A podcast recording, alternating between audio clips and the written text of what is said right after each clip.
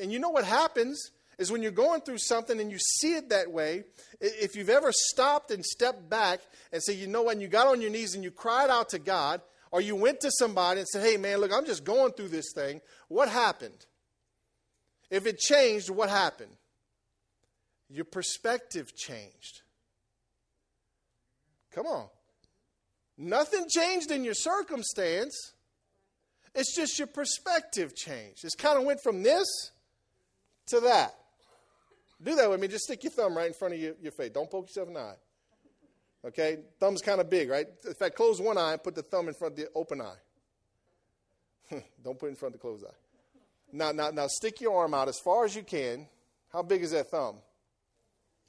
Not nearly as big as it was. That's what happens when you, when you go to Christ in prayer and you ask Him and you talk to Him and you have a conversation about your circumstance. That's what happens. Is this big old problem becomes small. It's still the same problem. The problem never changed. What changed is your perspective. Right? So, number four, remain powerful. Watch this in verse 27. He says, Above all, you must live as citizens of heaven, conducting yourselves in a manner worthy of the good news about Christ. Paul is saying to the church that's currently living on the earth, you need to live as citizens of heaven. What does that mean? What does it mean to live as a citizen of heaven? That's what the Bible says. You need to live as a citizen of heaven. In other words, you need to live like you're only here visiting. You're only here for a little while. This thing isn't permanent. It's not going to last forever. I'm a representation of God. I'm a representative from heaven. I'm here on this earth to represent Jesus on this earth, but my citizenship is in heaven. Come on. Because when I gave my life to Jesus, I got a written invitation and, and, and, a, and a RSVP in heaven that says, I now belong to heaven. I don't belong to this earth anymore. Right? So you need to live that way, is what Paul's saying. Stop living like the world around you and start living like you're a citizen of heaven. Well, what does a citizen of heaven have? They have all the resources of the kingdom of God. Right? They have all the power and the authority to speak to the situation in front of them, to speak to the mountain and say, Be moved in the name of Jesus, and to watch things happen. Right? So, what's the difference? It's just knowing where you're from, knowing who you belong to.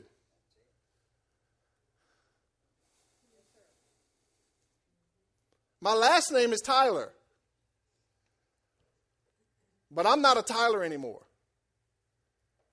I belong to Jesus. I'm a citizen of heaven. I'm, I'm God's son, Amen. the ball headed one.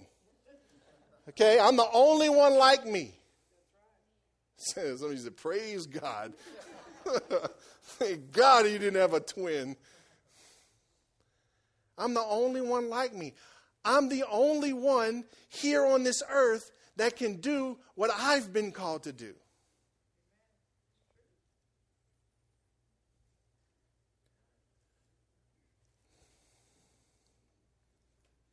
I'm a citizen of heaven. I need to start acting like it. Right? What does that look like when you start acting like you belong to heaven? Uh, uh, maybe that means you don't freak out as easy as you used to. When something happens, you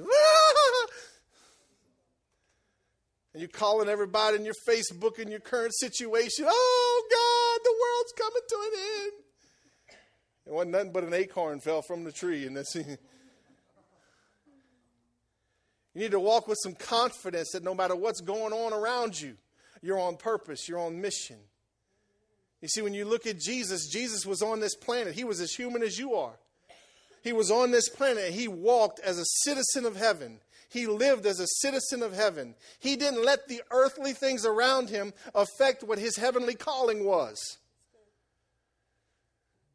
Man, you're quiet this morning. Boy, I could preach a lot better if you somebody would say amen or something. I mean, dear goodness. Maybe you need to maybe you need to I'm trying to preach like a citizen of heaven. Maybe you need to act like a citizen of heaven and, and respond a little bit. Thank you for that courtesy, amen. I appreciate that. Feel better. I can always count on Dale. remain powerful. You got to know who you are. You got to know who you belong to. Sometimes I look at my kids when they're, when they're walking in fear and they're struggling with something, and I say, Who are you? Hmm? I'm Ethan. Yeah, you're Ethan. Who's your daddy? You? No, son. Jesus is your daddy. Who do you belong to, son? Well, I belong to God. Sometimes you got to remind them who's in their corner. Right? Sometimes we need reminding of who's in our corner. We got to remind ourselves of who's living inside of me. Heard about a guy one time, he took this, he took a Bible. I'm going to borrow your notes real quick, baby. You don't need to take any more notes. I'll give you the extended version when we get home. He took a piece of paper. I feel like I had hair. See that? Is that how y'all do that? I wish I was a teenager today so I could grow my hair when I still could grow hair and I grow it nice and long and not get in trouble for it. But he took a piece of paper like this and he folded it and he stuck it in, the, in his Bible and he closed it. And he said this He said, The paper represents you, and the Bible represents Jesus. And you are in Jesus. You are consumed, wrapped, protected, enveloped. Come on, somebody. Covered, full in Jesus. So, where are you now? I am in Jesus, right? I am in Jesus. What does that make me? A citizen of heaven. Come on. So, I need to live like a citizen. Stop living like i am out here in this world and start living like I'm really in here. It's not where you really are, it's how you think you are. Come on, somebody. It's how you think you are. You think because the devil's convinced you that you're out here. And so you're supposed to act, feel, respond, and, and, and attack back like this does, like the world does. When no, the Bible says, no, you're in here. You need to act like Jesus would act. You need to respond like Jesus would respond. And when somebody comes against you, you should bless you, man. When the people at work are trying to knock you off the corporate ladder, no, just know this. You know, you can knock me off the ladder all you want, but Jesus is going to pick me up, and he's still going to put me at the top, and he's still going to give me a platform to preach the gospel from. Right? People can knock you down, but only Jesus can pick you back up. Because he's got a place for you, he's got a purpose for you, he's got something he wants you to accomplish on this earth while you're here.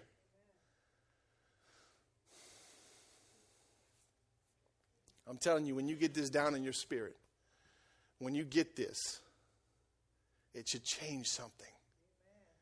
It should change the way you see life starting now. You should start seeing your marriage different. Knowing that my marriage is, an, is, a, is actually a weapon against the enemy. This relationship right here is a weapon against the enemy. This relationship right here should go against what the world's doing right now. It should be screaming to the world. My relationship with my children should be shouting to the world. Right? How I respond, how I act, how I handle my business, how I handle my finances, my job, my, my relationships, my stuff. Come on, somebody got to hear this my stuff. Some, somebody in here, your stuff has got you. And you need to tell your stuff to get out the way because you don't belong to your stuff. You belong to God. Some of you live for your stuff. You serve your stuff. You serve your things instead of serving your God.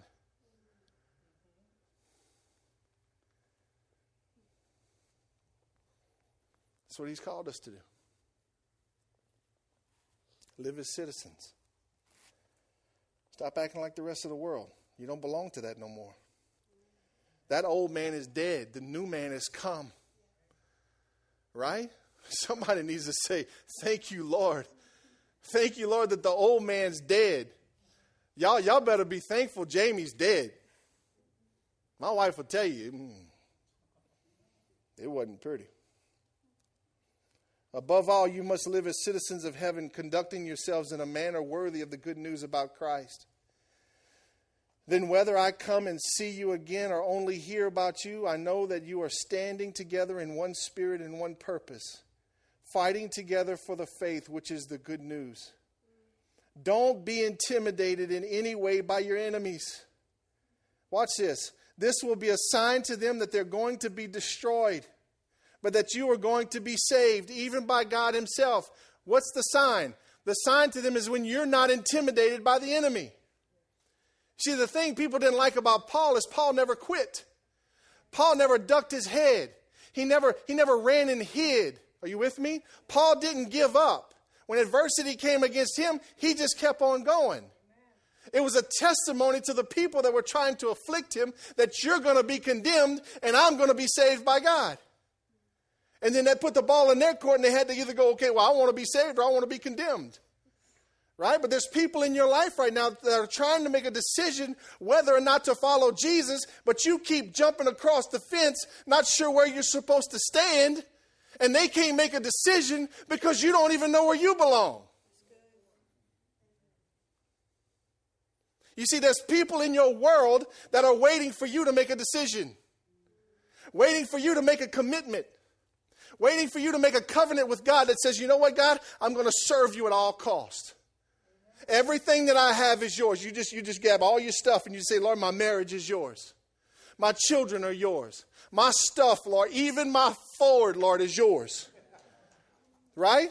And we just put everything in his hands and we go, Lord, now, now use me. The people in your life are waiting for you to choose what side of the fence you're going to live on. Because when you choose, then they're going to choose. They're going to choose but they're waiting on you.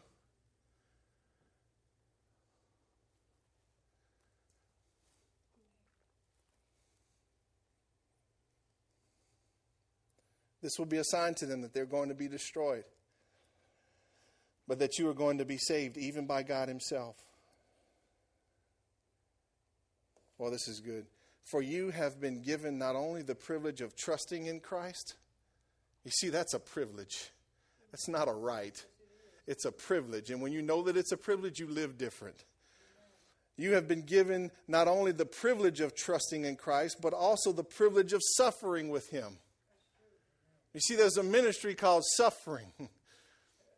we all want the glory of Jesus. We all want the good things of Jesus, but nobody wants to sign up for the suffering ministry with Jesus, right? But the Bible says that if you're with Jesus, you're going to go through both of them. In fact, he even makes a promise that if you'll, if you'll be faithful to suffer with him, you'll also be faithful to share in his glory.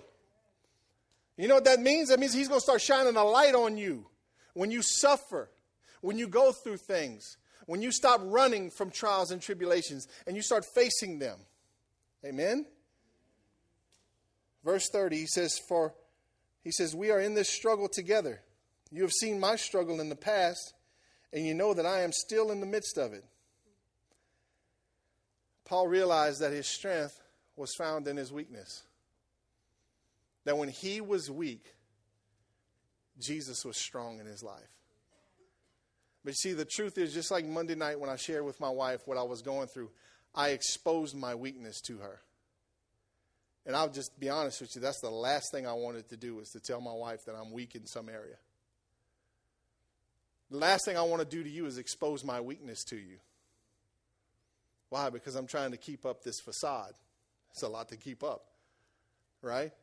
But I want you to think that, oh, Pastor Jamie's strong. But let me share with you this morning Pastor Jamie's weak. Pastor Jamie has failures. Pastor Jamie has plenty of weaknesses. But in my weakness, in that moment when I say, Jesus, I can't do this, it's kind of like Jesus, take the wheel in that moment where you go, Jesus, take the wheel, however corny that sounds, in that moment is when his strength is found in your life. It's in that moment. It's not in that moment where you keep saying, God, I got this. I got this. I'm okay. I'll let you know if I need some help. But Paul said he was weak. Our strength comes through weakness. You remember when Paul asked for God to take the thorn from him? Paul had a thorn in the flesh, not an actual thorn, but he had there was something in his life that was like a thorn in his flesh. And he asked God to take it away from him. and God responds by saying, "No." But I thought he was a good God. He is a good God. By him saying no meant that Paul now had to live off of God's grace because God said, My grace is sufficient enough for what you're going through. So, speaking to your situation today and your circumstance, wherever you find yourself, His grace is sufficient enough for you. It's sufficient enough for anything that you walk through. Amen? Stop spending your time asking Him to take the thorn out. I want to end with this verse in 2 Corinthians chapter 4 verse 17. He says this, he says for our present troubles are small and won't last very long. Yet they produce for us a glory that vastly outweighs them and will last forever. So we don't look at troubles we can now see, rather, we fix our gaze on things we cannot see. For the things we see now will soon be gone, but the things we cannot see will last forever. The Bible says to keep your eyes upon heaven, where Christ is, sitting at the right hand of the Father. Why did he say that? Because it's, it's like when Peter was trying to walk on water, or when he actually walked on water, when his eyes were on Jesus directly, Peter walked on water. Miracle. No other man has ever been known to walk on water except Peter and Jesus. But as long as his eyes were on Jesus, he walked. When the adversity in life came up and the waves started to hit him at his ankles, he let his attention go somewhere else. He took his eyes and he went here, and what happened to him? He sank. That's the message I just preached to you today. The Bible says to keep your eyes on heaven where? Where Christ is. It's the same thing he was telling Peter. He said, Keep your eyes on me, Peter. And when you keep your eyes on me, the miraculous is going to happen in your life. The supernatural is going to happen in your life. Miracles are going to follow you every day. Just keep your eyes on me, son. But when you take them off, you begin to sink. Right?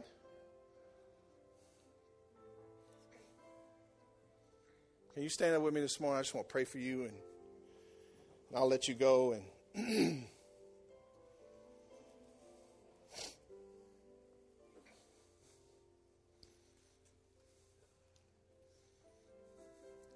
not to make me feel good, but how many of you said just say I, I needed to hear that? I, I needed to hear that. Me personally. Because why? Because we forget. It's so easy to forget. So easy to get distracted. So easy to lose our purpose. But that's why we need other people. You need some people, like I said last week, who are the people that know you and can know you? In other words, who are the people that know about you but can tell you no. We need those people. Amen? Why do we need those people? So that they can remind us where our eyes are supposed to be. I need somebody to come up to me every now and then and say, Bro, you need to get back on course. And you're slipping. Pick your chin up. Come on, man of God. Amen? Father, we thank you for this morning. Lord, I thank you for this word. I thank you that it's stronger, sharper, and more powerful than a double edged sword to pierce even the hardest heart, Lord. So I thank you that the hardest heart in this building was pierced this morning. Lord, I thank you for giving us Jesus' life to, to read and study and to follow and to use his examples, and then also even giving us Peter and, and even Paul, Lord.